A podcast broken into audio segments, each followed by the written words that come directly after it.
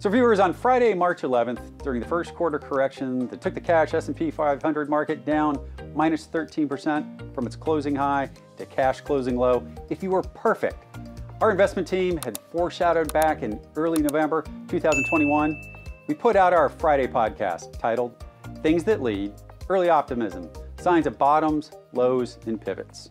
Then the next Monday, the S&P 500 closed the day at around 4170, and the bears came out of the woodwork, declaring the end of the world and the S&P 500 forming the death cross technical pattern. We did a podcast a few days later on that topic, debunking the myth with real data, sets, and facts. And since March 14th, the Monday closing low of the S&P 500 at 4170, the overall index proceeded to rally almost 11% in less than 3 weeks, ending the volatile first quarter on a high note. Short-term volatility measures, like the spot VIX, collapsed along the way from close to 35 to under 20. Here it is, two curves. Volatility a month ago, when things were uncertain and everyone was scared, was up and down to the right. Current volatility, things have calmed down a little bit. A normal volatility curve, up and to the right. I digress for a moment to tell you that it's funny that I got only one call from a client and prospect the last 4 weeks asking about why the markets were rocketing higher in a volatile fashion. You see, viewers, we have a selective bias in the markets, like we do in most things human. Most of us tend to complain about high volatility when the markets drop, but we are seemingly okay and dismissive of volatility so long as the screen is green. Viewers, they're both markets of volatility. Volatility is a measurement of change, not direction. We just like that the direction of positive volatility changes our portfolio green. I imagine the question now is, what's next for the second quarter? Have we gotten through the turbulent first quarter as we said it would months ago? Are we off to the races, you might ask? Unfortunately, my answer there is that it's highly unlikely. The so-called crystal ball says that overall, there should be another 2 quarters of sloppy, choppy market stock action. There will likely be more indecision and emotion in the markets over the next 6 months due to a myriad of excuses. Here's an early list I can think of. 1, the Federal Reserve interest rate policy. 2, ongoing economic slowing due to Russia and Ukraine. 3, higher mortgage rates, zapping some consumer demand along with sentiment. 4, higher commodity costs, pinching demand and margins. With all these worries, things should remain sloppy and choppy and rotational. If pressed, I would say the market's second quarter looks like a lurch and grind outcome, higher. How much higher? Viewers, normally we would have us approaching or even hitting new all-time highs over the next 3 months into late June. Call that about 4% up, lurch and grind over 3 months. Viewers, that is actually the normal path of the markets this cycle since 2009. However, should that play out, I would expect much or almost all of the second quarter's gain to be erased in the third quarter of the year before equity investors should set their sights on a fourth quarter through first half 2023 economic reopening, consumer-led rally, as inflation would be peaking and other countries through the world would be moving on from the COVID. Cycle-wise, this would take the overall markets to materially new all-time highs in the first half of 2023. However, until later in the year, this should remain a sloppy, choppy, rotational, lurch and grind mess for the upcoming months. Given that the volatile first quarter is now behind us, a number of clients have asked, Chris, if you saw this turbulence coming, why weren't you doing more or trading more? My response has remained the same as it has for the last 4 years since I came over here at Oak Harvest. While I have 30 years of experience doing this for other people, my friends and business associates were not running a hedge fund here at Oak Harvest. Being a math guy, one must look at the numbers. Trying to market time anything other than a major recession or multi-year bull market is largely an act of arrogance, ignorance, and futility.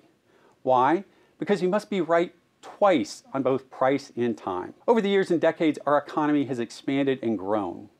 Over time, stocks have proven a fantastic compounding mechanism for investors, rewarding patient investors with non-guaranteed returns above bonds. Markets have rewarded patient investors who have been willing to let the overall indexes or selective companies compound their money largely tax-free, sans dividends. Think of the math behind actually adding value to clients' portfolios in positioning and repositioning for a minus 10 to minus 15% normal correction, which I remind investors has occurred virtually every year. I'll use the S&P 500 index as my example since everyone I know knows what that is.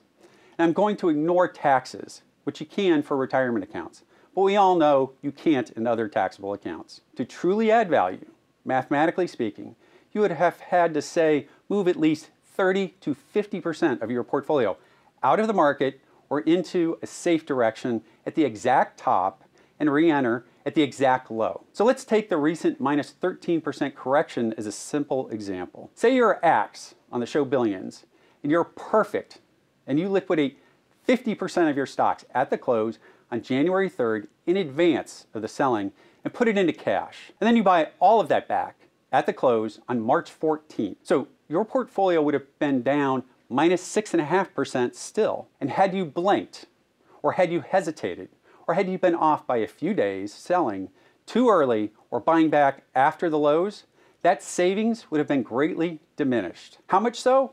So much that had you waited just a few days or few weeks because you were scared about the Russian war or yield curve flattening or things that I didn't look at or feel good in March, what have your outcomes been? Viewers, by March 29th, your 100% S&P 500 allocation was down about minus 3.5% from its all-time closing high, while your now 50-50 equity and cash portfolio is down almost twice that, at minus 6.5%.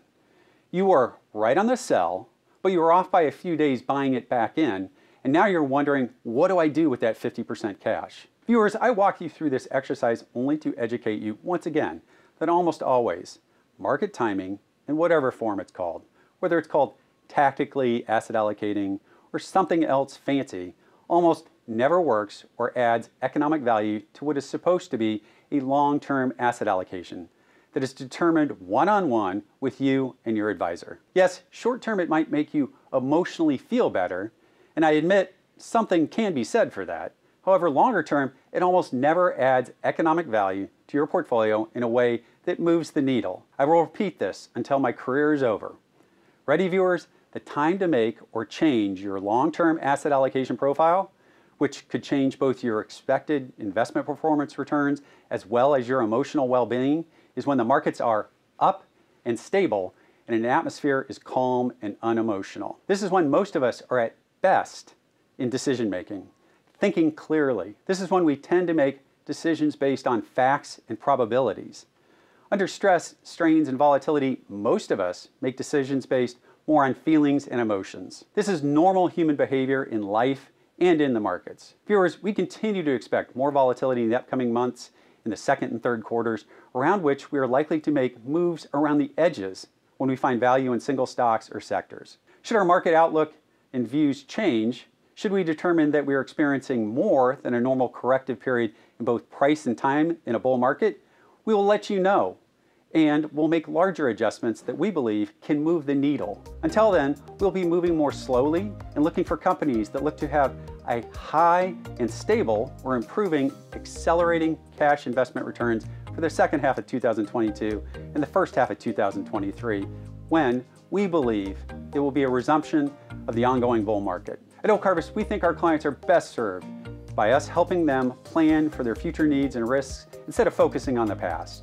Our crystal ball is far from perfect, which is why our advisors and retirement planning teams plan for your retirement needs first and your greed second. Give us a call here to speak to one of our advisors and let us help you craft a financial plan to meet your retirement goals. Give us a call here at 877-896-0040. We're here to help you on your financial journey into and through your retirement years. I'm Chris Paris, and from the whole team here at Oak Harvest, have a great weekend.